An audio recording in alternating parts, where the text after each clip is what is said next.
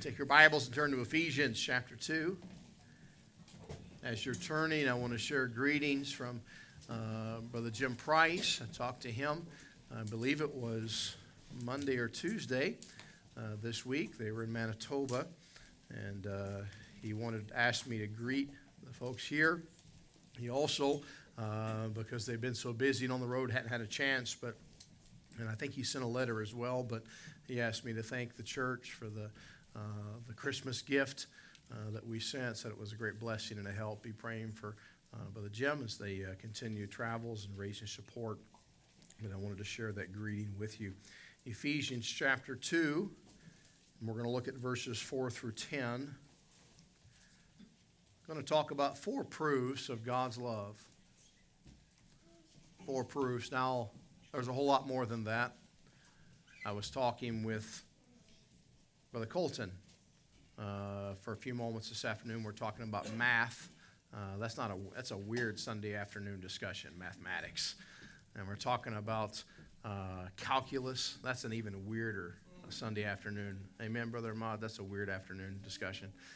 And I was explaining a couple things and talking about proofs. And uh, I hated proofs. I hate proving anything in mathematics because when I did math, my brain isn't wired like everybody else's brain. Your brain works and my brain doesn't work. And uh, my circuits are wired all different. And uh, I can find the answer, but I don't follow the same path you, you followed to get it. And uh, I used to go back and forth with my math teacher over some of my proofs. Uh, and I would say, Look, is my answer right or not? Yes, but you couldn't have got the answer the way you did it. I said, Look, did I get the answer right or not? And we would go back and forth, and I, I probably should have been a little more uh, submissive to her, but uh, I, I didn't like showing proofs. God likes to show proofs. And by the way, He proves every day His love for you. His mercies you new every morning. Amen. Every morning when you see the sun come up, teenagers, did you know that that thing, the, the, the, bright thing up in the sky, it actually disappears at night and it comes back up early in the morning? Uh, it's not always in the sky, but when it comes up every morning, uh, it's a reminder that he rose from the dead, a reminder of his love for us. We, we could look at hundreds and thousands of proofs tonight, but I, just in this one little passage in Ephesians chapter 2, I want to take a few moments uh, just to enjoy uh, some time together in his word, uh, just to relish in what God's done. Uh, just to praise Him, just to worship Him tonight. Look with me here, Ephesians chapter 2, verse 4. But God, who's rich in mercy for His great love, wherewith He loved us, even when we were dead in sins, hath quickened us together with Christ. By grace ye are saved. And hath raised us up together and made us sit together in heavenly places in Christ Jesus that in the ages to come he might show the exceeding riches of his grace and his kindness towards us through Christ Jesus. For by grace are ye saved through faith. And that not of yourselves, it's a gift of God, not of works, lest any man should boast. For we are his workmanship, created in Christ Jesus unto good works, which God hath before ordained that we should walk in them. Let's pray together. Lord, my heart tonight, my desire is that we would worship you and glorify you this evening. Lord, you're worthy of our praise. Lord, we get a few glimpses into heaven you've given us in your word. Lord, John would have written much more if you would have allowed him, but the few glimpses that you allowed John to give us, Lord, it seems every time I see through the windows of heaven I see worship and I see praise.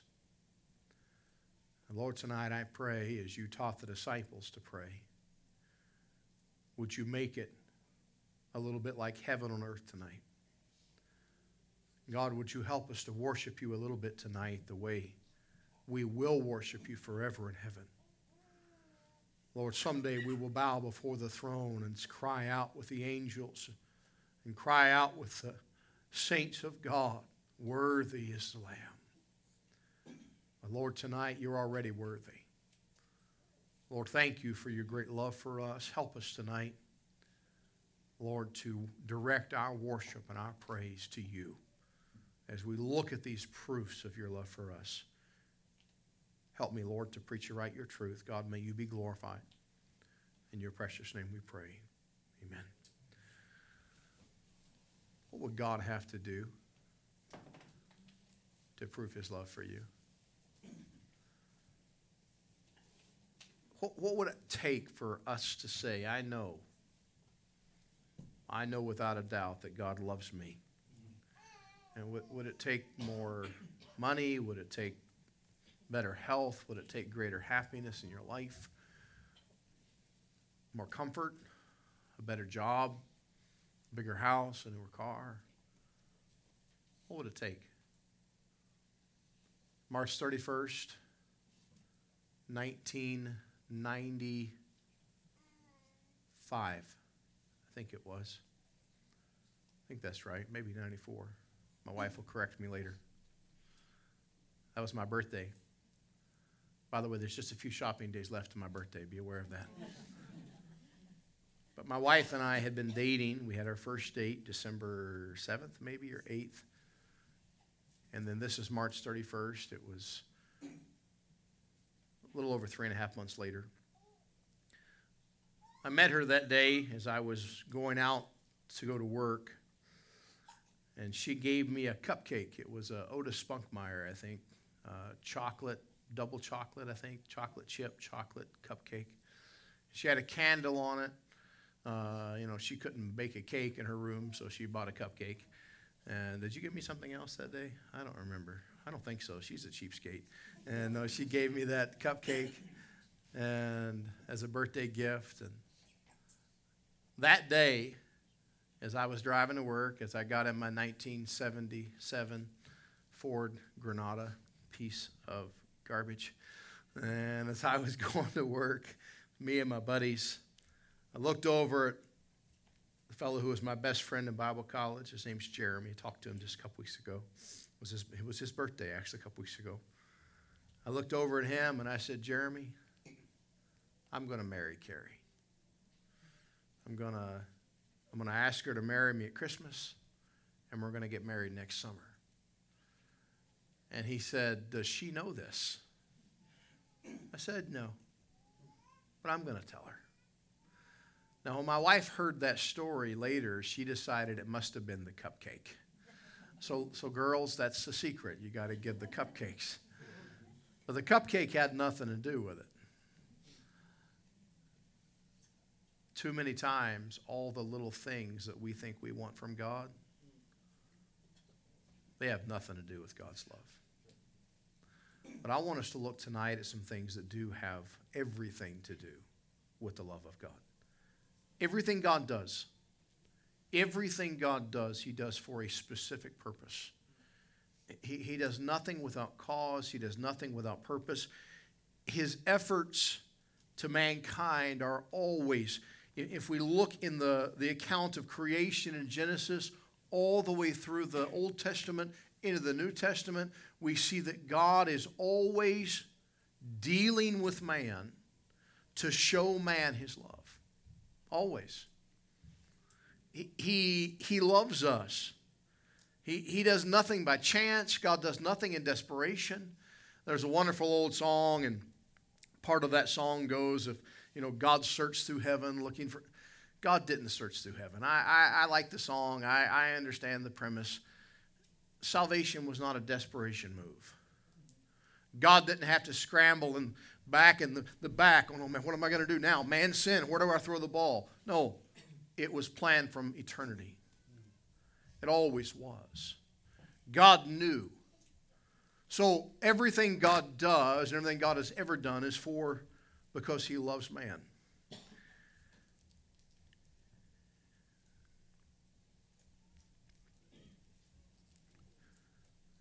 God never throws anybody away.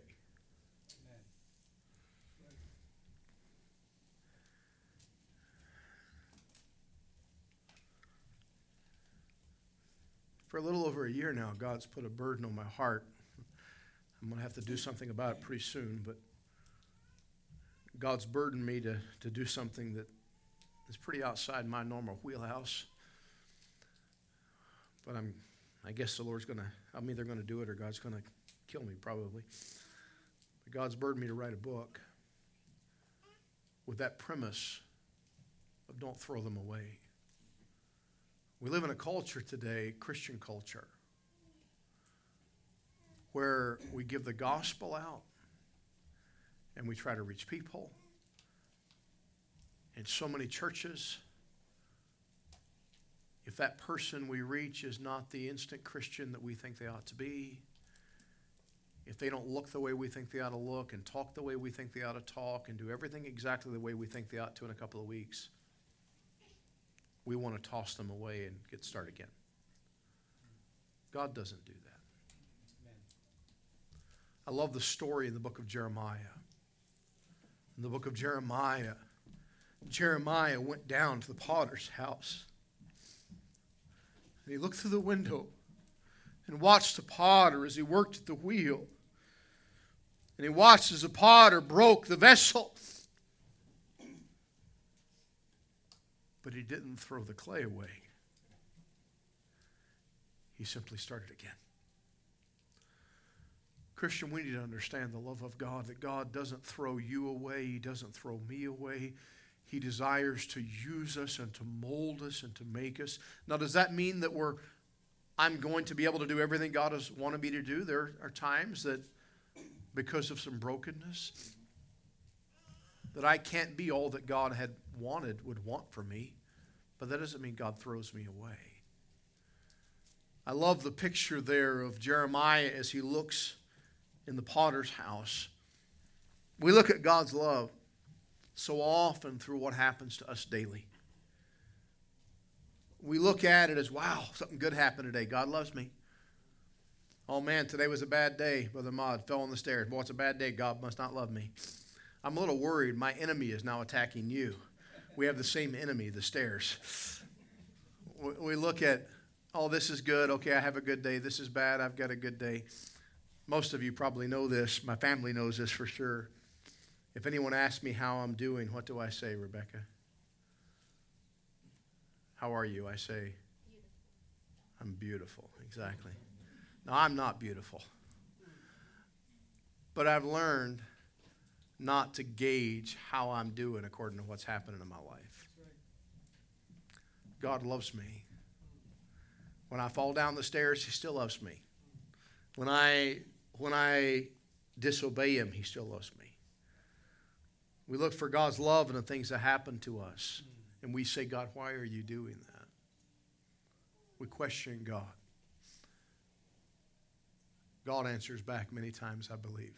Not audibly, but He answers back because I love you. Because I love you. I want to take just a few moments tonight, and I, I don't think I'll be lengthy this evening, but I want to share four thoughts, four proofs of God's love. And then I want to shift gears just a little bit for just a couple very small points into the message. Number one, we find this proof in our text. We're going to be looking just in Ephesians 2, verses 4 and 5. Would you look there with me? Ephesians 2, verse 4 and 5. But God, who's rich in mercy for his great love wherewith he loved us even when we were dead in sins, hath quickened us together with Christ by grace. Are you saved? Proof number one He quickened me. He quickened me. He made me alive. When I met Brother Bonnie ten and a half years ago, is that right? Brother Bonnie was a dead man walking. He was dead. He was lost. He grew up with a religious past, but he was lost. He believed the Bible, but he was lost. He believed who Jesus was, but he was lost. But just a little over 10 years ago, God took a dead man and he made him alive. Your testimony tonight, Christian, if you're a born again child of God, is you were dead. You were dead in trespasses and sins. But He quickens you. When I was in grade seven, I came home from school one day. I walked down the hallway of our home. Down the hallway, past the bathroom, past the laundry in the hallway, and and my room was on the left, my sister's room, my room. I walked out of my room. When I walked out of my room to go back down the hallway, I looked, and there in the middle of the hallway was a tennis ball. Now I'm a hillbilly. I guarantee you there was no tennis racket, Brother Ahmad, within 100 miles of my house. There was not a tennis ball there because I played tennis. There was a tennis ball on my floor because I had a dog, Boston Terrier. And I looked down the hallway, through the living room, into the kitchen, and laying in the kitchen floor was my dog, stone cold asleep. How many have ever heard a Boston Terrier snore? They sound worse than Pastor Rice snoring, and I'm pretty bad. He was snoring, he was out of it. And in my little juvenile 12 year old brain, I hatched a plan. I thought, how cool would it be to line up that tennis ball, kick the tennis ball down the hallway, hit the dog, wake him up? I mean, that's, that sounds fun, doesn't it? So that's my plan. So no shoes on in the house. You know, I ran back to kick the tennis ball, and I kicked it about three inches before you got to the tennis ball on the ground. My big toe snapped in half. The bone broke, and the bone went through the toenail. Blood began to forcefully. Colton, you having you having trouble yet? I know it's He's, a, he's very visionary when he hears. Blood is spraying, and I began to scream. My loving mother, she's probably watching still, uh, she yelled at me to be quiet. She might have even said a, a, real foul word like, shut up. I don't know what she said, but she's, what's wrong with you? Be quiet. What are you screaming about? My dad was on the roof of our house. He was working on fixing the roof on the back porch. My dad heard my scream through the roof and he knew something was horribly wrong. My dad jumped off the roof. I don't mean he took the ladder. He jumped off the roof, came in the house, came in, and there I am. Blood squirting. They took me to the hospital. They had to kind of almost kind of set my toe a bit, and they had to cut the rest of the toenail off. And then they had to stitch because the bone went through the toe. They had to stitch the quick, what we call the, the meat underneath the nail. They had to put stitches across that. Now, there's a reason they call that quick. There, there's no doubt, there's some feeling there. And I remember that my dad holding me down, the nurses holding me down, and that was just to get the needle near me, Brother Ahmad. I hate needles. And they're stitching that quick. It's very much alive. You and I were dead, in Christ, dead without Christ. But He made us very much alive. How do I know God loves me? A lot of reasons, but I can look here in this passage and tell you tonight that God loves me because He quickened me. He made me alive. He gave me spiritual life. He's quickened us in Christ Jesus, the Bible says. Letter A there, He quickened us in Christ Jesus. It's an expression of His mercy and His love towards us in verse 4. We were dead in sins in verse 5. We were hell bound. Ephesians 2 1 says, And you. And you hath he quickened who were dead in trespasses and sins. We've been made alive. I like the way Matthew Henry says it. Matthew Henry, uh, commentator of years gone by. Matthew Henry said, Grace is the soul. Grace in the soul is a new life in the soul. As death locks up the senses, seals up all the powers and faculties, so does the state of sin. As to anything that is good, grace unlocks and opens all and enlarges the soul. Observe, a regenerate sinner becomes a living soul. Amen. Praise God for that. He lives a life of sanctification, being born of God. He lives in the sense of the law, being delivered from the guilt of sin by pardoning and justifying grace. He hath quickened us together with Christ. Our spiritual life, Mr. Henry said, Our spiritual life results from our union with Christ. It is in Him that we live. As Jesus said, Because I live, He shall live also. How do I know He loves me?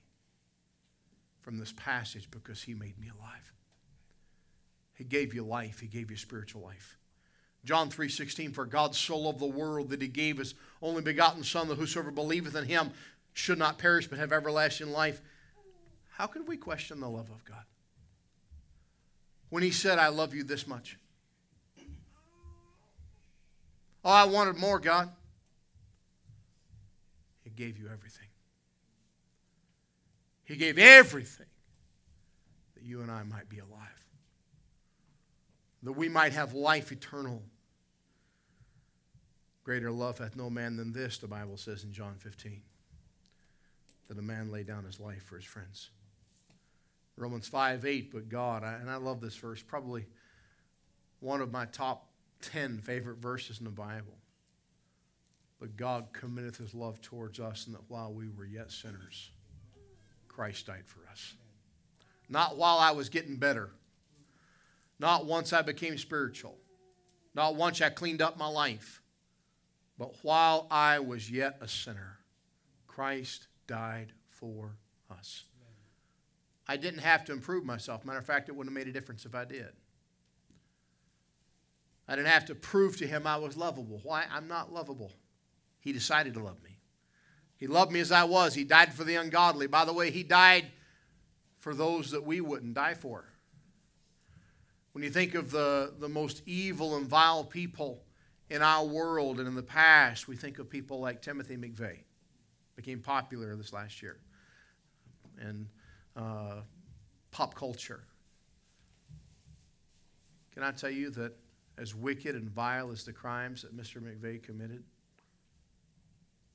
he, I'm sorry, Mr. Dahmer and Mr. Mr. McVeigh bombing the tower. Uh, Mr. Dahmer is who I was thinking of, who killed and ate people and stored body parts, as wicked as all that was. God said, I, I'm, i want to make available to him salvation had he trusted Christ. Charles Manson, the vilest person you can think of in the world that we go, oh, that, pff, that's wicked. You know what God says? I love them. I love them. He wants to make them whole. He wants to quicken them. We live in a system that knows nothing of love.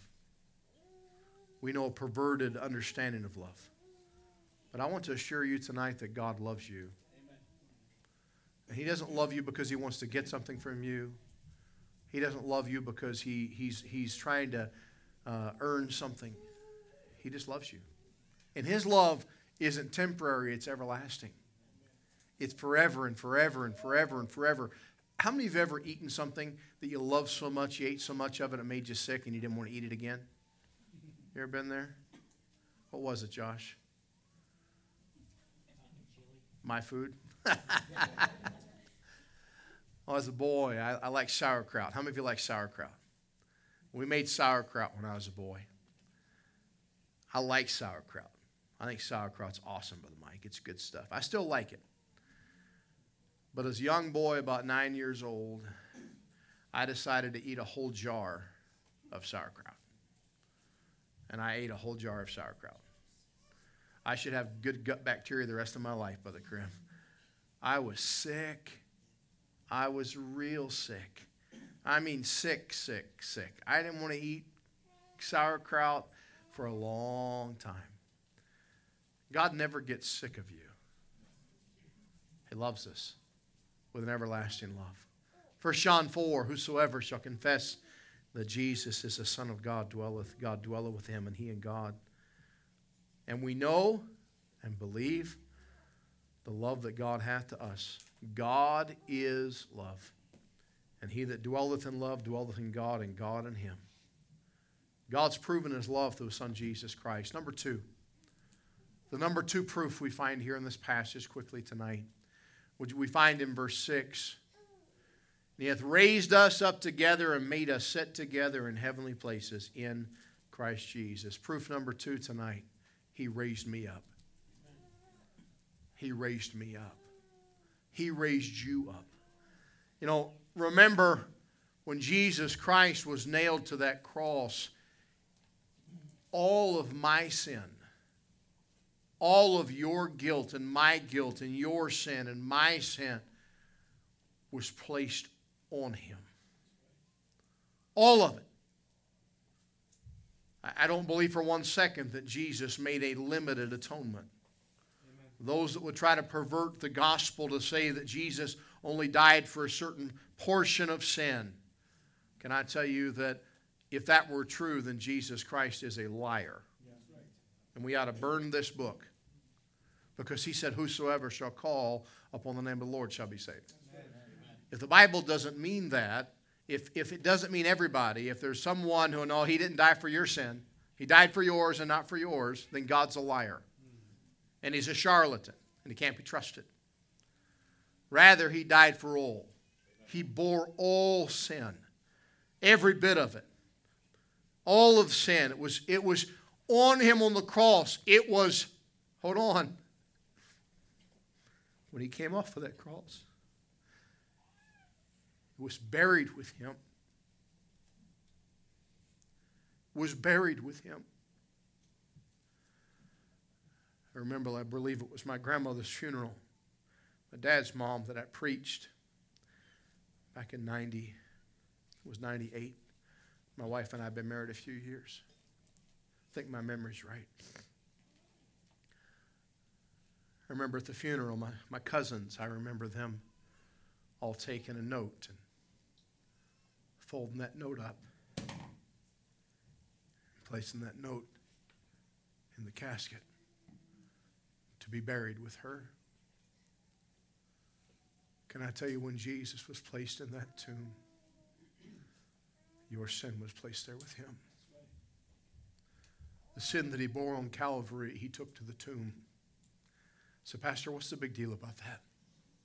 What's the big deal about Jesus taking my sin to the tomb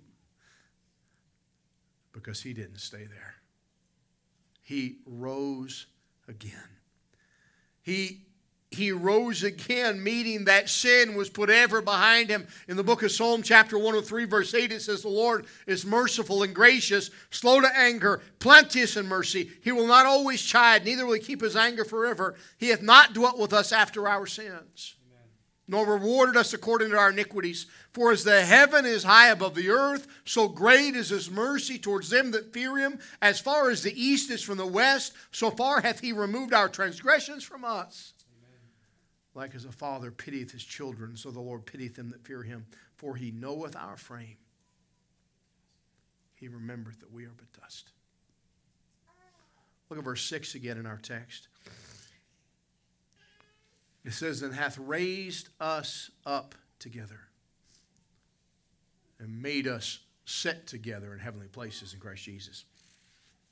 I want you to notice that phrase, hath raised us up together. Can I tell you, those that know the English language better than I do, will tell you that that phrase there uh, is something that is past tense. Not he's going to, but he already did.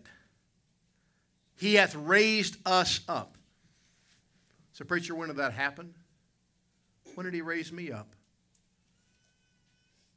Three days and three nights after they placed the body of our lovely Lord on the ground. When he rose again, you were raised with him. I was raised with him. He was raised incorruptible. Guess what, Christian? I was raised incorruptible in him. I know he loves me. I see the proof of his, of his, love. He, he quickened me. He made me alive. He raised me up with him. If you will, I was nailed to that cross with him. I was buried with him. I was risen with him. He brought within the redemption of our new creation. I'm not just saved from hell. And I praise God I'm saved from hell. I'm glad I'm not going to hell, but can I tell you, can I tell you tonight that salvation is not just fire insurance from hell.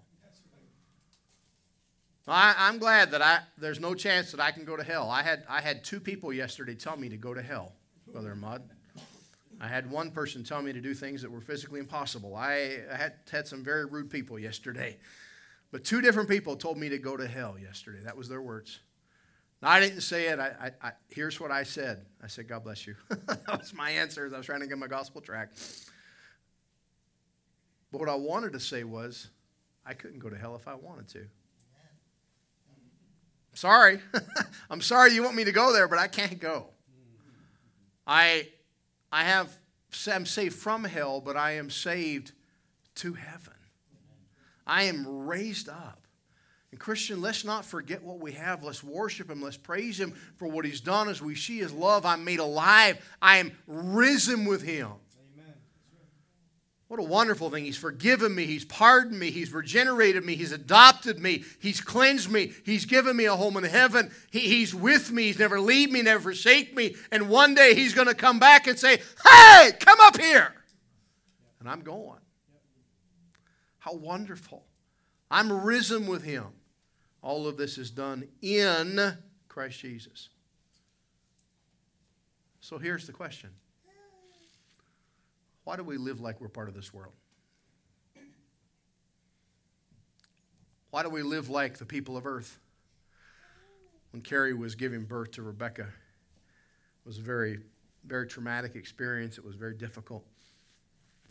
It was very uh, dangerous few moments. The doctor came, tried one last procedure, and she told me, she said, Mr. Rice, if this doesn't work right here, right now, on this bed in this room, I am doing emergency cesarean section. It was some tense moments. I, I deal with tense moments with humor. Maybe you've understood that about me. But our doctor, she walked in and she had this, you'd almost thought COVID was in the air. She had a mask on, she had this plastic shield on, she had rubber gloves on, she had her hands up like this. And she was a, I can't remember what nationality she was, maybe East Indian, I think, lady, little lady. She came in and she looked like some kind of alien creature because of all the stuff she had on. And she walked in like this. And uh, quietly to the two nurses that were with me, I said, Take me to your leader. Uh, they thought it was funny. She didn't think it was funny at all. Uh, Rebecca thought it was funny. She was laughing in the womb, but they didn't think it was funny. Carrie was punching me, but now we joke about, you know, oh, not of this world, you know, something extraterrestrial. I think they've been shooting down on UFOs here last couple weeks. Anyway, you and I, we're not of this world. We are not terrestrial. We are extraterrestrial. We belong to heaven. I've already been raised up in Him. There's no reason for me to live like I belong. I, I, I've been made an heir of God, joint heirs with Christ. Eternity's my time frame. So many things we could go into tonight, but we see the love of God in Him raising us up. Number three here in our text. Look at verse 7 verse 7 of Ephesians chapter 2. That in the ages to come, he might show the exceeding riches of his grace and his kindness towards us through Christ Jesus. Number three tonight, we see here that he shows grace, he shows kindness. Amen. Now, if I'll let Brother Eric be God tonight. His wife would never hear the end of it if he got to be God. But if Brother Eric were God, and somebody came up and smacked him in the face. I mean, just pop. Brother Eric's a mild mannered, genteel gentleman. But I have a feeling if you pop Brother Eric in the face one too many times, he's not going to show grace and kindness. There's going to be a point, like, like Popeye. How many of you remember Popeye? Uh, Mark, you said your dad said Popeye was your favorite. That was my favorite cartoon as a kid. Chicken. Popeye's chicken. That's my favorite chicken now, but Popeye was my favorite cartoon as a kid. And Popeye had the phrase, I've stood all I could stand, and I can't stand no more. And he'd be pushed just to the edge until finally he was ready to fight. Let's just be real honest. if you were God and you had to deal with you,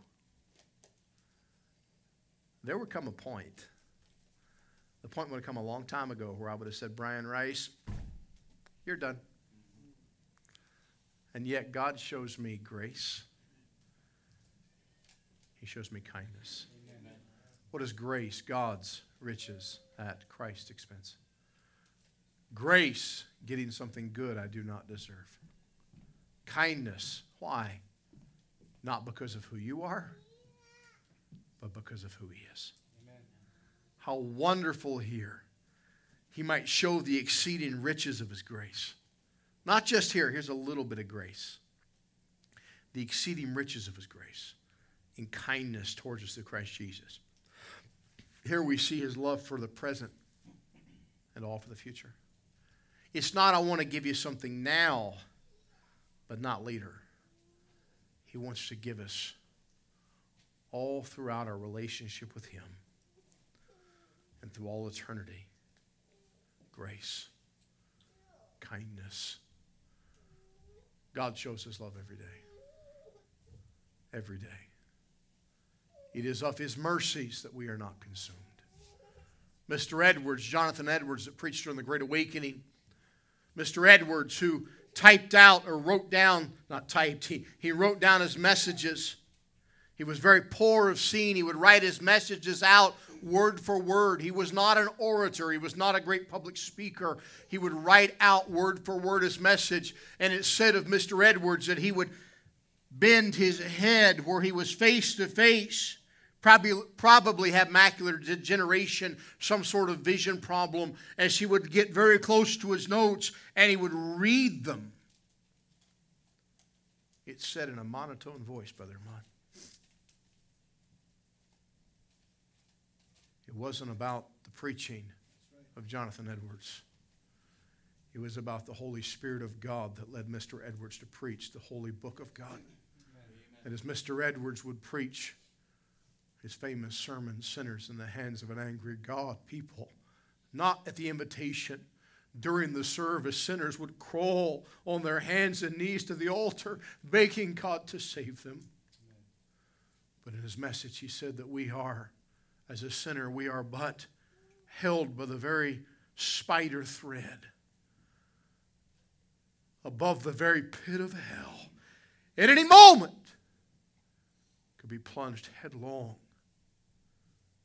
can I tell you that's where I was? But that's not where I am.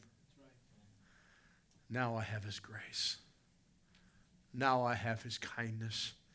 How wonderful that is. How wonderful that we have the proof of His love. By the way, that grace and kindness speaks of safety, speaks of assurance. I've been in some dangerous places. I've been in some places that were very, very dangerous. I joke with people once in a while, some of the worst parts of Edmonton. I've been in playgrounds that were more dangerous than Edmonton. I, have been in some scary situations, I've been in some dangerous situations. But those times I've been in dangerous situations, it was because and while I was sharing the gospel and I'll be real honest with you, there's never been a time when I've been in a dangerous place sharing the gospel when I've been fearful. Probably because I'm just a, a dummy. But I, I just knew I'm supposed to be here. the Lord knows. If He wants me here, then I'm supposed to be here. I remember going in a building, and as I went to go in the building, the police in the police station at the bottom of the building looked at me and said, Don't go in here. If you go in that elevator and you do not come back, Chicago police, they told me, we will not come look for you. We don't care what happens to you after you go in that door. We're not coming up there. Just so you know, you're on your own. I said, no, I'm good. Why? Because I like dangerous situations? No, because I needed to share the gospel in that building. Can I tell you that God's grace and kindness are enough? Does that mean that I'm always going to be safe? No. But it means I'll always be where God wants me to be. I'll always be in his will as long as I trust him. By the way, Peter, when he was crucified upside down, he was in God's hand. So, but Pastor, hold on a minute. That's pretty dangerous. That, that's not a good thing. He glorified God even in death. We get so hung up on our perceived safety and our perceived enjoyment of life that we forget that it's about God's glory, God's blessing. We see his kindness, we see his grace. The Bible says in Jude, now unto him that is able to keep you from falling and to present you faultless before the presence of his glory with exceeding joy. By the way, let me, let me stop here just a moment. This isn't the message, but just in case there's anybody here that's struggling with this understanding of eternal security, if you think that you can lose your salvation, then you think God is not able. The Bible tells us right here, He's able. Now, what does it say about God if He's able to keep you and He doesn't? Either He's a liar or He's evil. True?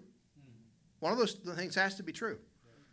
So, for me to believe, I'd have to throw away so many doctrines, but for me to believe that I could lose my salvation, I've got to either accept that God is evil or God is a liar. That's it. There, there, there's, you can't rectify it any other way. He's able. He's able to keep me from falling, to present me faultless before the presence of glory with exceeding joy. Jude 25, to the only wise God, our Savior, be glory and majesty, dominion and power both now and forever. Amen. Number four, lastly tonight, verse number 10 in our text, Ephesians chapter 2 and verse 10. For we are his workmanship, created in Christ Jesus unto good works, which God hath before ordained that we should walk in them. Number four tonight, as we see the next proof of God's love for us. He created you. Not only did He create you, but He created you for good works. Good works. For good works. I, I, I love this thought. And number one, we're His workmanship. We're His workmanship. I haven't for years, but years ago I used to build, I used to do some bowyering. How many of you know what bowyering is? Brother Darren's done some bowyering. Uh, I, I used to build longbows. And I, several years ago now, probably 16, 17, 18, 19, maybe 19 years ago, I decided to build one for my dad. And I didn't use fiberglass, I used God's fiberglass. Many of you know what God's fiberglass is? Bamboo and I, I did a tri-lam bow, and I built it out of the front of the bow, the side when you pull the bow, the side people see facing away from you was raw bamboo. And then two other laminations glued together in a caul and a form. And uh, after I glued it into the shape I wanted, then I, I cut it down to shape and profiled and sanded, and I finished that bow. I created it, I crafted it. I wrote, I think, on the top, bottom limb or top limb, I can't remember, facing the person holding the bow, two letters inside of quotation marks a P and an A. How many of you know what that stands for? Paul. That's what I call my dad most of the time. I call him Paul. One time we're out soul winning together 20 years ago in a church van in West Virginia, and I said something, I called my dad Paul. And as I got out, one of the men said, Marcus, is your first name Paul? I always thought your first name was Marcus. Uh, but I wrote Paul on that bow. I, I created it. It was crafted by me. It was a gift I gave to my dad. Now, most likely that bow will never be worth millions of dollars. Uh, because I'm not a sought after bowyer. I'm not a well known crafter of bows.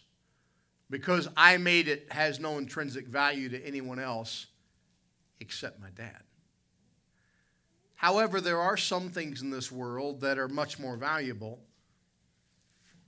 because who made them? Many years ago, I was sent a gift from a man that I never, I've still never met. A man that I had helped with something I met online, and he decided to send me a gift. He was driving through the area where I grew up, and general area, probably within 10 miles as the crow flies across the river from where my family live. And he stopped in a little country store, little everything store, gas station. Uh, Lois knows what I'm talking about. Little general store of everything. They don't exist much up here, but little place, probably half the size of this building inside. And just a little bit of everything. You go in, you can get a few things, and that's it. In the back of the building, there was a, a little wood burning stove, a little potbelly stove, and some chairs where you go and sit and play checkers. That kind of place down south. Most of you have no idea what I'm talking about. But anyway, they, there in that area near the wood burning stove and the checkers, there was an old tub. I think it was an old uh, bin of some kind, maybe a vegetable bin, maybe an old barrel, actually, come to think of it. He told me, but there's a bunch of just old things in there. And there was an old knife, an old hunting knife. And this guy saw that old hunting knife in this little general store in this little town near where he knew that I was from that area. And he thought, I want to do something nice to pay him back. He paid a few bucks, maybe 20, 30, maybe 50 bucks. I don't remember. He bought this old knife. It was in a ratty sheath that was falling apart. The knife was pitted and old. And he sent it to me as a gift, and I, I was overwhelmed. That's really neat. That's really awesome. Really cool old knife. And thanks to the wonders of the internet and the interwebs, I began to look, and there was a name on the knife. The name was Morseth. I began to Google Mr. Morseth. I began to look for the knives that he created that looked like that, and I began to learn something that caused me to message that man and say, Sir, I cannot accept this gift. I, I need to mail it back to you. I realized that that knife, although it was rough and although it was a little ugly and although the sheath was falling apart, it was very valuable. Not because of its condition, it was very valuable because who made it. And I told the man, I said, Sir, I'm sending this back to you. I said, I can't accept this gift. It's worth a lot of money. And he said, If you mail it back to me, I'm going to send it back up. He said, I bought it for you, I only paid whatever it was for it. He said, It's yours. And I told him, I said, Sir, I'm not going to sell it. I said, I'll keep it uh, as a reminder of your love and you know, appreciation, the gift he sent me. Several years later, a friend who's a custom knife maker stole it from my house and made it look brand new again, and his wife made a custom sheath for it. That didn't add value to the knife, but the value, as far as the world's concerned, for that knife is because of the man, the famous man that made it. That's its value. Christian, can I tell you your value? You were created by Him. The Master. The Master made you the creator of all things. I have his love because he signed me, his signature. He made me, he made you in his image. I was made by God. I was his workmanship. I've been created in Christ Jesus. And notice the phraseology here in Ephesians 2 unto good works. Created, by the way, means you didn't just happen, it was purposed, it was planned. I was created in Christ for a specific purpose. I need to find out what that is. Ephesians 4:11 in our text or just a few verses away, a couple chapters away says and he gave some apostles and some prophets and some evangelists and some pastors and teachers for the perfecting of the saints, for the work of the ministry, for the edifying of the body of Christ. God has something for you. He made you. Your worth is because of Him, not because of you. These good works we have mentioned here have been preordained or foreordained by God. Titus chapter 3 and verse 8 says, This is a faithful saying. And these things I will that thou affirm constantly, that they which have believed in God might be careful to maintain good works. These things are good and profitable unto men. I want to make a statement. If you have a pen, I encourage you to write it down. I believe a, a powerful statement about this truth.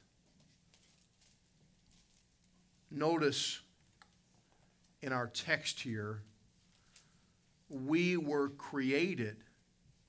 Christian, you and I were created to walk in these good works. Don't miss that. You and I were created to walk in these good works. So, listen to this statement. They await your doing. God, created you to walk in those works. Can I tell you that they're waiting on you?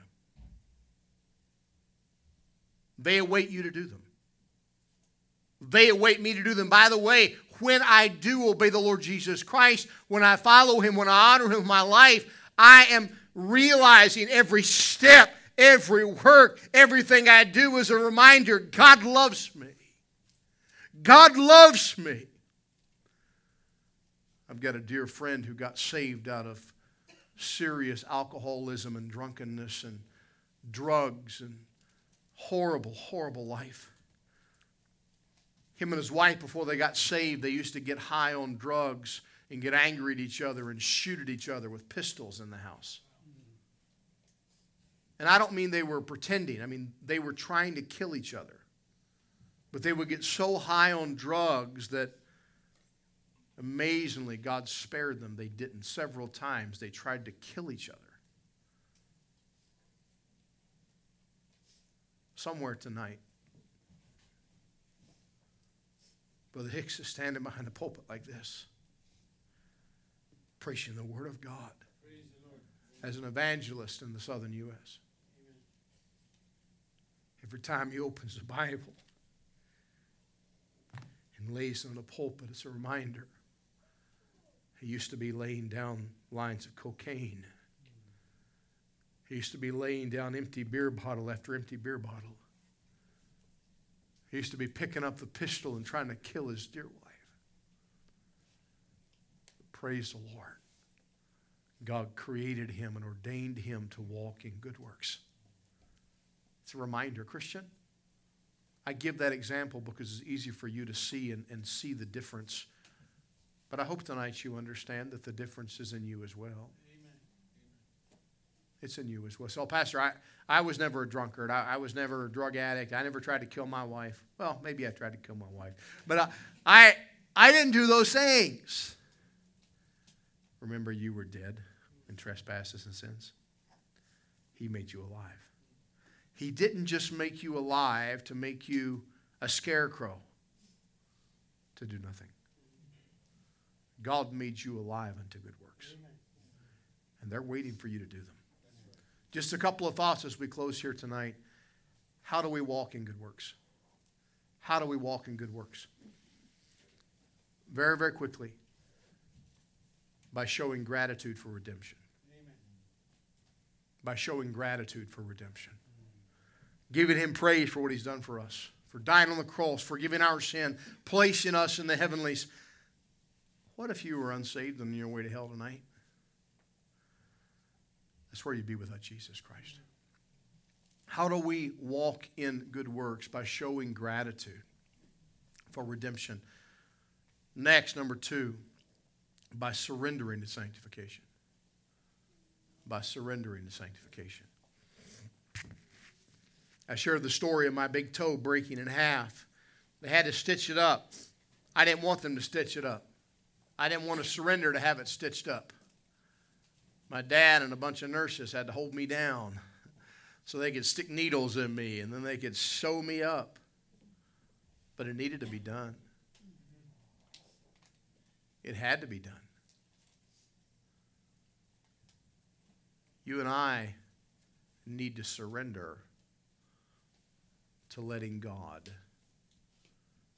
set us apart and sanctify us for his purpose to the growth process.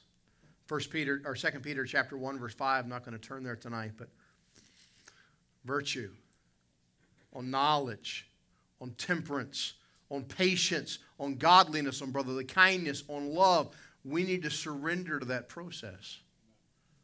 Number three how do we walk in good works? I'm going to close with this thought tonight. By serving. By serving in all areas of good works. What is it God wants you to do? Not what is it God wants the pastor to do. Not what is it God wants your spouse to do or your, or your child to do or, or Brother Colton to do. What's God want you to do? Hey, teenager, what's God want you to do? Oh, I'm just a teenager. David, a teenager, walked down in the valley of Elam and said, You will not defy my God. He affected his whole country. His whole country. Young married couple, what's God want you to do? Older couple here tonight, maybe your kids are grown. What's God want you to do? What is it God wants you to do? Has He set something aside that He said, okay, I, I've got some works for you to do? At least once a week, sometimes a couple times a week, Colton and I will sit in my office, our office now. And I'll say to Colton, hey, here's some things I want you to do this week. He'll pull out a notebook and I'd like to get this, this, this, and this done. Here you go. Now I may ask him, hey, did we get that done? Is that but that's not my work. That's his work. I believe God has work for you. He has good works for us. He, he's got them set aside. He created you unto good works. When God calls, just like little Samuel, days gone by. Won't you answer? What do you want, Lord? Okay. You know why you don't want to answer? Because you don't want to do what God wants you to do. I know. You know why? Because I don't always want to do what God wants me to do. How do we walk in good works? By serving in every area. Let's pray. Lord, thank you for the opportunity tonight to walk in the works that you've prepared for us. Lord, we could spend so long talking about the proofs of love that you have for us. Lord, I praise you. I thank you. I want to worship you tonight for your goodness and your love. As well, Lord, tonight I want us to walk in those works you have for us. Lord, I believe with all my heart tonight that you have prepared some works for every one of us. And Lord, a lot of them don't get done because you prepared them for us, for no one else.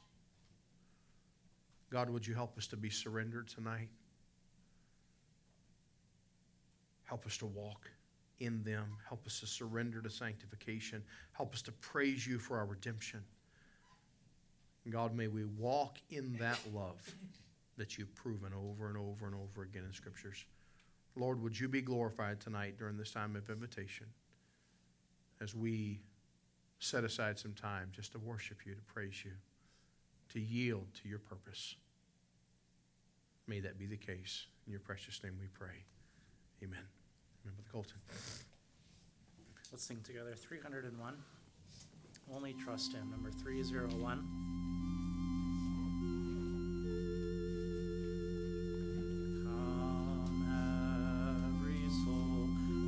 sin oppressed,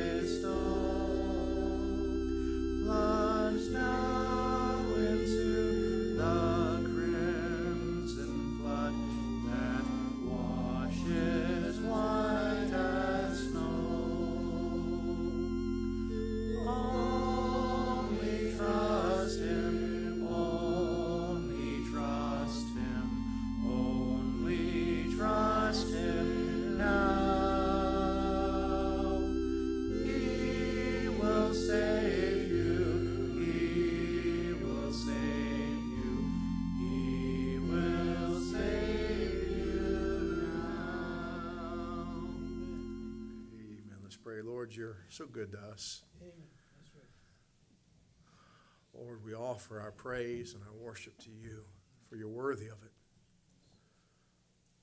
Lord, may we do more than sing your praises. May we do more than lift up your name in this place with our brothers and sisters in Christ. And may we publish your name among the heathen. May we speak of your goodness every day. May we be reminded of your love as we tell others of it. And God, may we find those works that you have for us. May we pick it up on our shoulder. And may we walk in that path and that plan that you have made just for us. How wonderful that purpose, that fulfillment. Bless us now, Lord. In your precious name we pray. Amen. There is asking and asking and receiving. And our lesson today uh, is prayer is asking. Very simple thought, um, but really the profound thought of what prayer is as we get into that this morning. And I'm going to read several verses, uh, but I want you to look here with me first at Matthew 7 7. Matthew 7, verse 7 Ask, and it shall be given you. Seek, and you shall find. Knock, and it shall be opened unto you. Verse 8 For everyone that asketh receiveth, and he that seeketh findeth, and to him that knocketh it shall be opened. And let's pray this morning. Lord, as we pause on this Lord's Day morning to focus on prayer, God, I ask for your help. Would you help me to teach you right your great truth? Would you work in every heart? Would you minister to the needs of every hearer, both here and well, those connected via live stream? Lord, I pray that your will will be done in our hearts.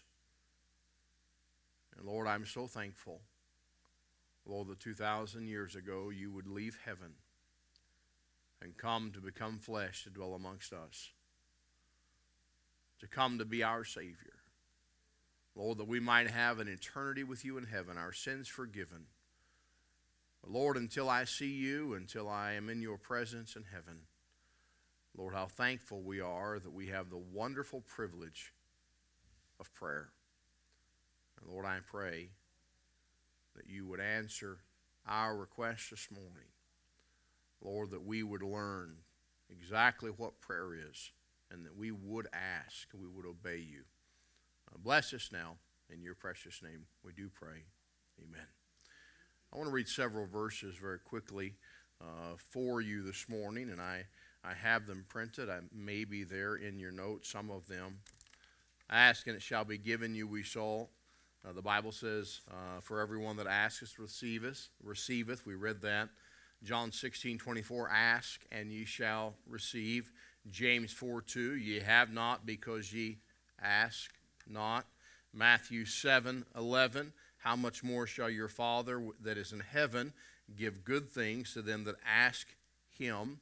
Matthew 21, verse 22, and all things whatsoever ye shall ask in prayer, believing, ye shall receive. Luke 11, 13, how much more shall your heavenly Father give the Holy Spirit to them that ask him?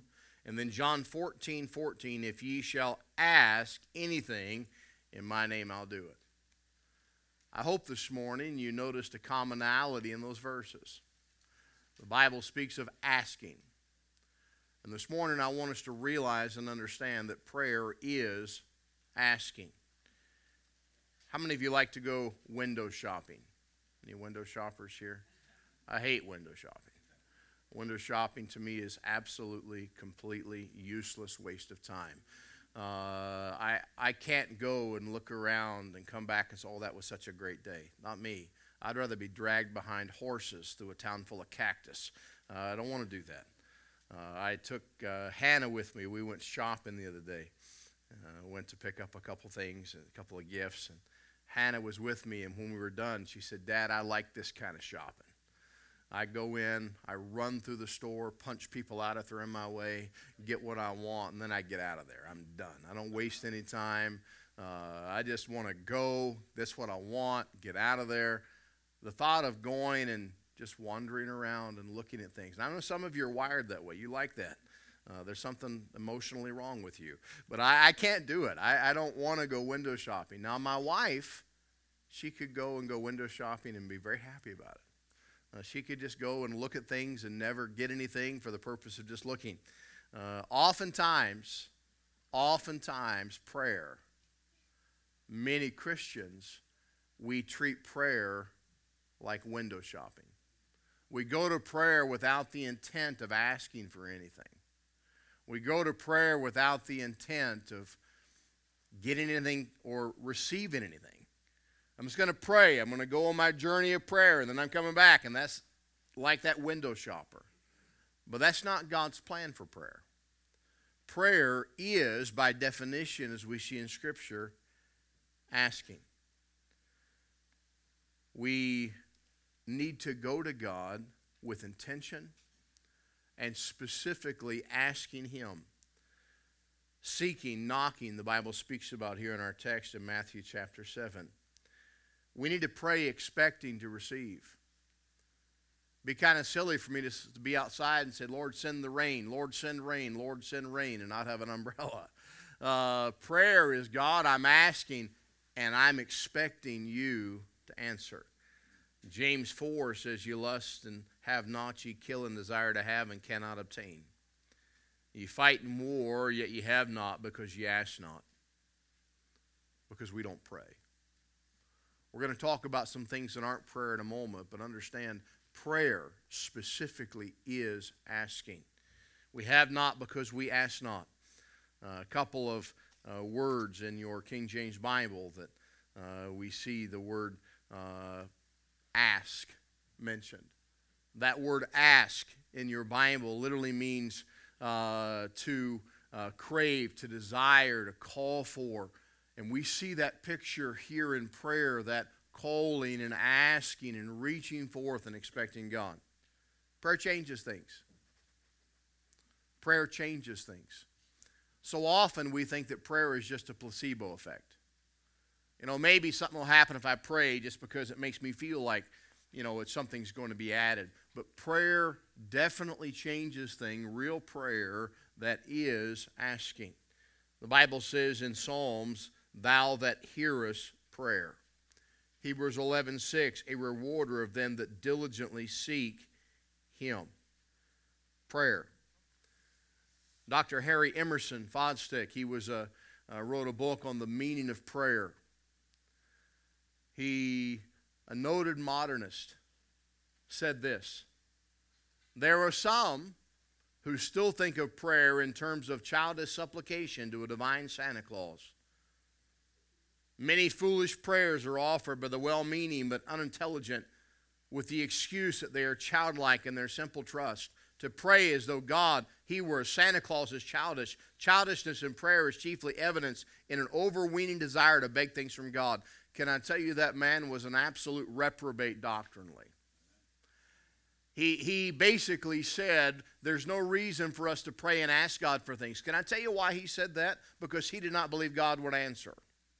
He had no understanding of prayer. A man who dedicated his life and wrote a book on prayer who didn't even have the foundational understanding of what prayer was. He was an unbeliever that denied the virgin born uh, Son of God. And yet, we see many Christians today, we have the same belief because our actions show forth our belief. We, we don't believe God will answer prayer, otherwise, we would pray. We don't believe that God will answer or that prayer is asking because so often when we pray, we never get to the point of asking. Josh is, uh, must be on their way. Uh, be sure and harass them when they get here.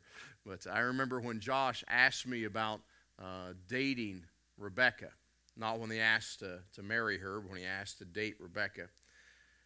He came to the church. I was here working on the building, and he said, Kay, can I meet you for coffee? I knew what was coming. And Saturday morning, he showed up. I was here early on a Saturday morning. We're talking, and we talked about everything under the sun. I mean, you name it, we talked about it. And I think he was just about to get to the point of asking when Darren showed up. And Darren was coming to help do some work. Darren's, on, Darren's in Saskatchewan now, I think. And and then he talked some more, and finally I thought, man, I gotta, I gotta get him to the point of asking. I know where he's going with this. I said, hey, let's go upstairs. So we went upstairs and we talked again for another hour about everything under the sun. And finally, finally, after forever, we got to the point of the conversation. I wonder how often God feels a little bit like I did several years ago. And we go to God, and God's like, hey, Are you going to get to it? Are you going to ask me? But we forget that prayer is asking. Prayer is not meditation. It's not even adoration. We're going to get in some things in just a moment. It is asking God something. Number one in your notes this morning prayer is not praise, adoration, meditation, humiliation, or confession, but asking. And we're going to talk about those other things, but I want to press on your mind and your heart this morning that prayer specifically is asking God for something. Prayer is not praise, although praise is blessed and we ought to praise God. But when it comes to prayer, actual praying is asking God. The Bible says, Whoso offereth praise glorifieth me. It's a wonderful thing to glorify God. Let everything that hath breath praise the Lord.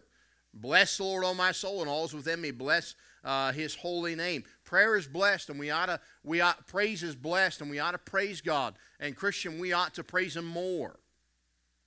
But that's not prayer. Prayer is not adoration. We ought to. We ought to adore the Lord. We ought to worship Him. The angels do so. Uh, but that's not prayer. Prayer is always asking. Prayer is not meditation. We ought to meditate on the Word. I grew up in a farming community, and we had a lot of uh, Holstein cattle where I'm from, the black and white cows. Uh, you know, the ones that, uh, the cartoon cow, that's the Holsteins. The ones that hold the sign that say eat more chicken at Chick fil A in the U.S. Those cows, we had a lot of them around us. And I'd see those old Holsteins out by the fence.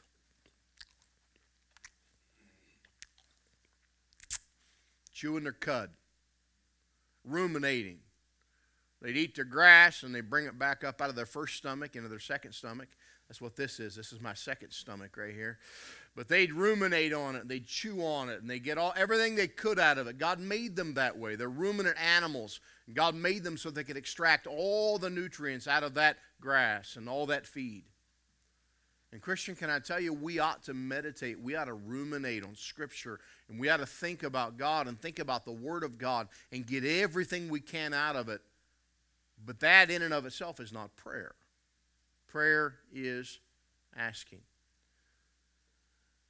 We ought to meditate day and night, the Bible says, but that's not asking. Humiliation is not prayer. We should humble ourselves before God. I believe when we come to God, we should be humbled and bring ourselves before Him, but that's not asking. James 4:10 says, "Humble yourselves in the sight of the Lord, and He shall lift you up." Luke tells us, "He that humbled himself shall be exalted." Second Chronicles chapter 7 and verse 14 says, "If my people, which are called by my name, shall humble themselves and pray." We see two distinct and separate things there humbling yourself and praying. Humiliation is one thing, praying is another. And by the way, even confession. And by the way, we ought to confess to our God. And by the way, we, we have uh, no command to confess to men, uh, even if that man's wearing a dress like a mother and calls himself a father. Uh, we're not to confess to men, but we are to confess to God. But that confession is not prayer. Daniel 9 says, And I prayed unto the Lord my God. And, he said he prayed and made my confession. Daniel prayed and confessed. Philippians 4 6, be careful for nothing, but in everything by prayer and supplication, with thanksgiving, let your requests be made known unto God. Notice here that thanksgiving is separate from prayer.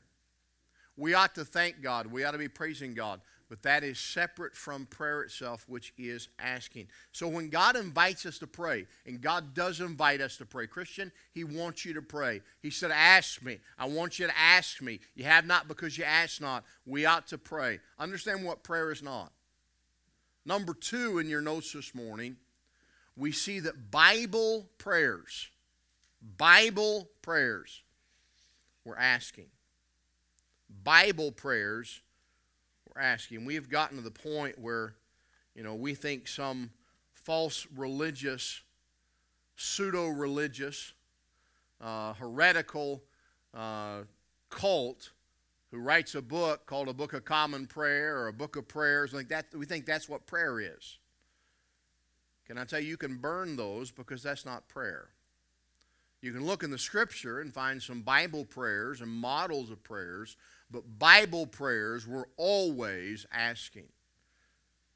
By the way, the, the best example we have in the Bible is Jesus. Jesus was asked by the disciples, Hey, teach us to pray. That passage many people wrongly call the Lord's Prayer. I'm not going to get mad at you over it, but it's not the Lord's Prayer. It is the model prayer, the way the Lord taught them to pray. My Lord never had to pray that prayer. Ever. He never had to say, Father, forgive me. Never. It was, it was his model. Hey, fellas, here's how I want you to pray. In that little snippet of a model prayer that the Lord taught the disciples a pattern of prayer, it wasn't use these words, it was a pattern of prayer. We see, Hallowed be thy name. He said before that, after this manner, this, this is the way you ought to pray. Our Father which art in heaven. And then it goes on to say there, hallowed be thy name. In other words, fellows, ask God that you would keep his name, his name above every name. Ask God that he would help you to reverence him. Prayer is asking. The next request we find in that prayer Thy kingdom come, thy will be done in earth as it is in heaven. Understand when Jesus taught them to pray, he taught them to ask God for things. It's a prayer asking, Lord, come again. I'm looking for your coming. We have that prayer of asking his reign on the earth. Revelation 22, even so come, Lord Jesus. In that same model prayer, we see the words, Give us this day our daily bread. In other words, Jesus said, Hey, when you pray, ask God to take care of your needs. Well, Take care of my needs, Lord. Lord, I, I need provision. God, can you do that? And God can. God wants to. We ask Him. Prayer is asking. We see, forgive us our debts as we forgive our debtors. Another asking. Lead us not into temptation. Asking the Lord. Lead us not into temptation. But deliver us from evil. Prayer is always asking. We see the model prayer of Christ as He teaches the disciples how to pray is a prayer of asking. And then follows a straightforward argument here as to why our Heavenly Father can give us these things and should do it. In that prayer, it says, For thine is the kingdom and the power and the glory forever. Amen. In other words, Lord, I know you can answer these prayers. I know you can give me what I've asked because you're able, because of who you are. The Lord's Prayer is a petition all the way. Throughout the Gospels, Matthew, Mark, Luke, and John, uh, we have Jesus talking about prayer. In one passage, it says it's like a man who knocks on a door and says, Hey, give me some loaves, give me some bread a few months before Josh asked about dating Rebecca. I was working here in the building late at night. We were just starting renovations. I was here, and I think Darren was here. We were, it was late night. And the front door was open. And we didn't realize the front door was open, and somebody wandered in off the street. And they came in looking around, and when they saw me, I scared them and they tried to make up a reason for why they were in the building. And they said, uh, uh, You got any bread? so to this day, every once in a while, Darren, when he sees me, he'll be like, Hey, you got any bread? when you go to the door, Hey, you got any bread? That's a beautiful picture of prayer. Beautiful picture of prayer. As God gives us that picture most prayer mentioned in the New Testament are elementary building block examples of that asking of prayer. The publican prayed, Be merciful to me, a sinner. He asked God for the mercy. Peter, about to sink in the waters of Galilee, cried out, Lord, save me, as he asked. Prayer is asking. Biblical prayers were asking blind Bartimaeus as he's by the roadside and he's shaking his cup and begging for alms, he finds out Jesus is coming. And blind Bartimaeus doesn't begin to say some flowery words and speak about God. He prays. What does he do? He says, Jesus, thou son of David, have mercy on me. He asks for mercy. He begs for mercy, and we see that God answered that prayer. And then, more definitely, he prayed, not just, Lord, have mercy on me. He goes on in his prayer to say, Lord, that I might receive my sight. He was definite in asking God for an answer to prayer. The thief on the cross prayed for salvation when he said, Lord, remember me. Remember me. The Canaanitish woman prayed in Matthew 15, Have mercy on me, O Lord, thou son of David. My daughter is grievously vexed with the devil. And again she prayed, Lord, help me. Prayer, Christian, understand, is asking. Prayer is asking. The only prayer that you'll find in this Bible in the New Testament, the only example of a prayer that was not asking was a prayer that was not heard by God. The Bible says of the Pharisee that he prayed thus with himself. And he talked about how good he was and how wonderful he was, and he probably used some fancy words. And God did not hear him. He was not praying, he was speaking with himself. Prayer is asking. By the way, when we don't when we don't ask God for things, a lot of times we're just talking to ourselves. or we're talking to other people and not God. God's able to do everything. Question for you Do you ask God for anything? When's the last time you said, God, I, Lord, I have a need? Oh, no, I don't have to do that. I can take care of my need. God wants us to talk to Him, wants us to ask Him. God wants us to pray. I like going for drives once in a while. Most of the time, I'm busy and I want to go somewhere and get there and get back, but every once in a while, I can slow down a little bit. And I like to just drive around and see something. On Thursday, we drove to southern Alberta.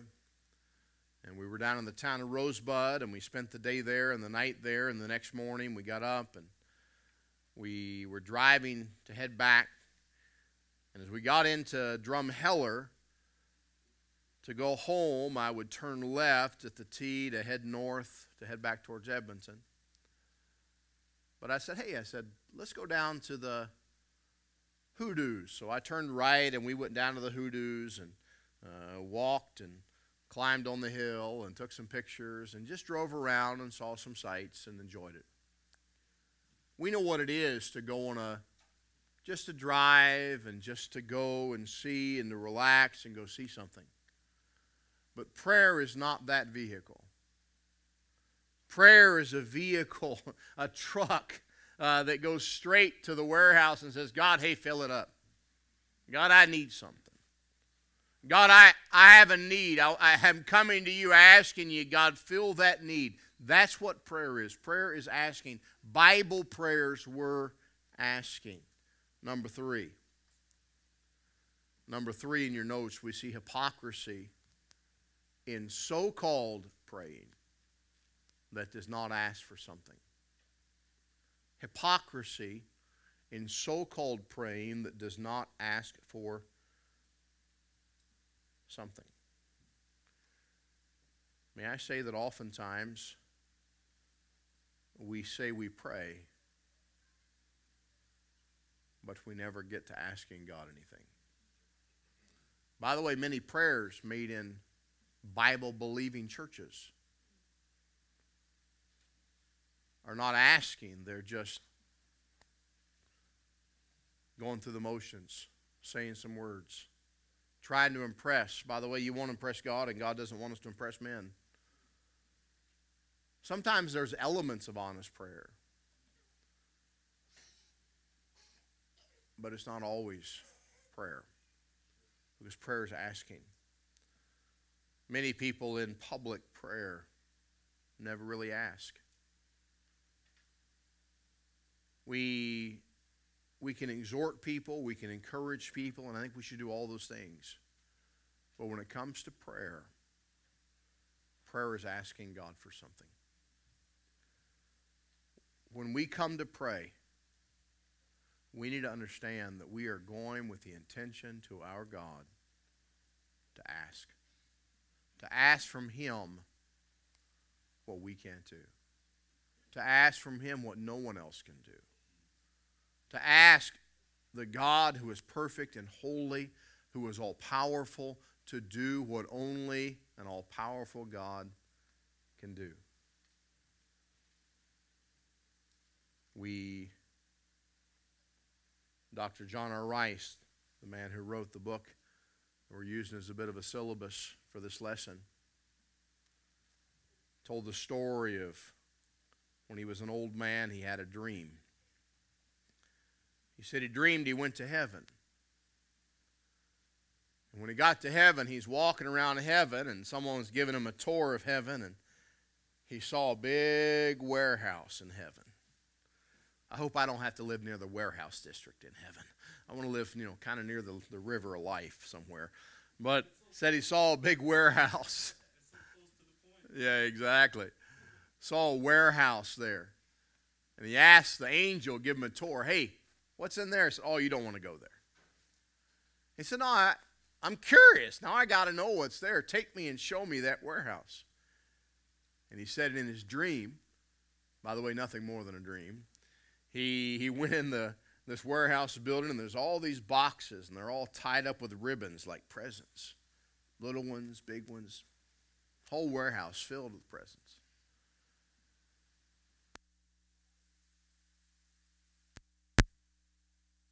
And he asked the question, What are all these presents? What are all these things? And he said, The angel said to me, and as I imagined in my dream, these are all the gifts that God wanted to give you that you never asked Him for. Can I tell you that God wants us to ask? God, God wants us every time we come to Him to ask Him because He wants to meet our needs. Everyone that asketh, the Bible says, receiveth. You have not because ye ask not. Isaiah 44 3, I'll pour out water on him that is thirsty. Asking comes from a thirst from the heart. Asking comes from a thirst from the heart.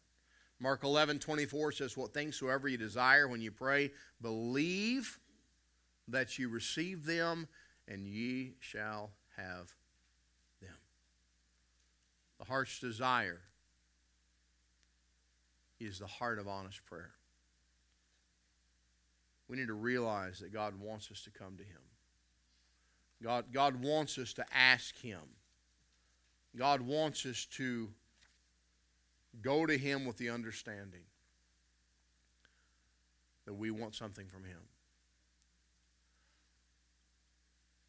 Years ago, when I came to Canada, 18 and a half years ago, I decided that I was going to uh, try to try to go hunting here in our province. And I had the opportunity to hunt for the biggest deer species in the world, known as the moose. And the very first time I went moose hunting, I was using a, a longbow, and I drove north near Rochester, Alberta, and I went to go hunting for moose. Can I tell you what I was driving that day? I drove a Chevy Sprint.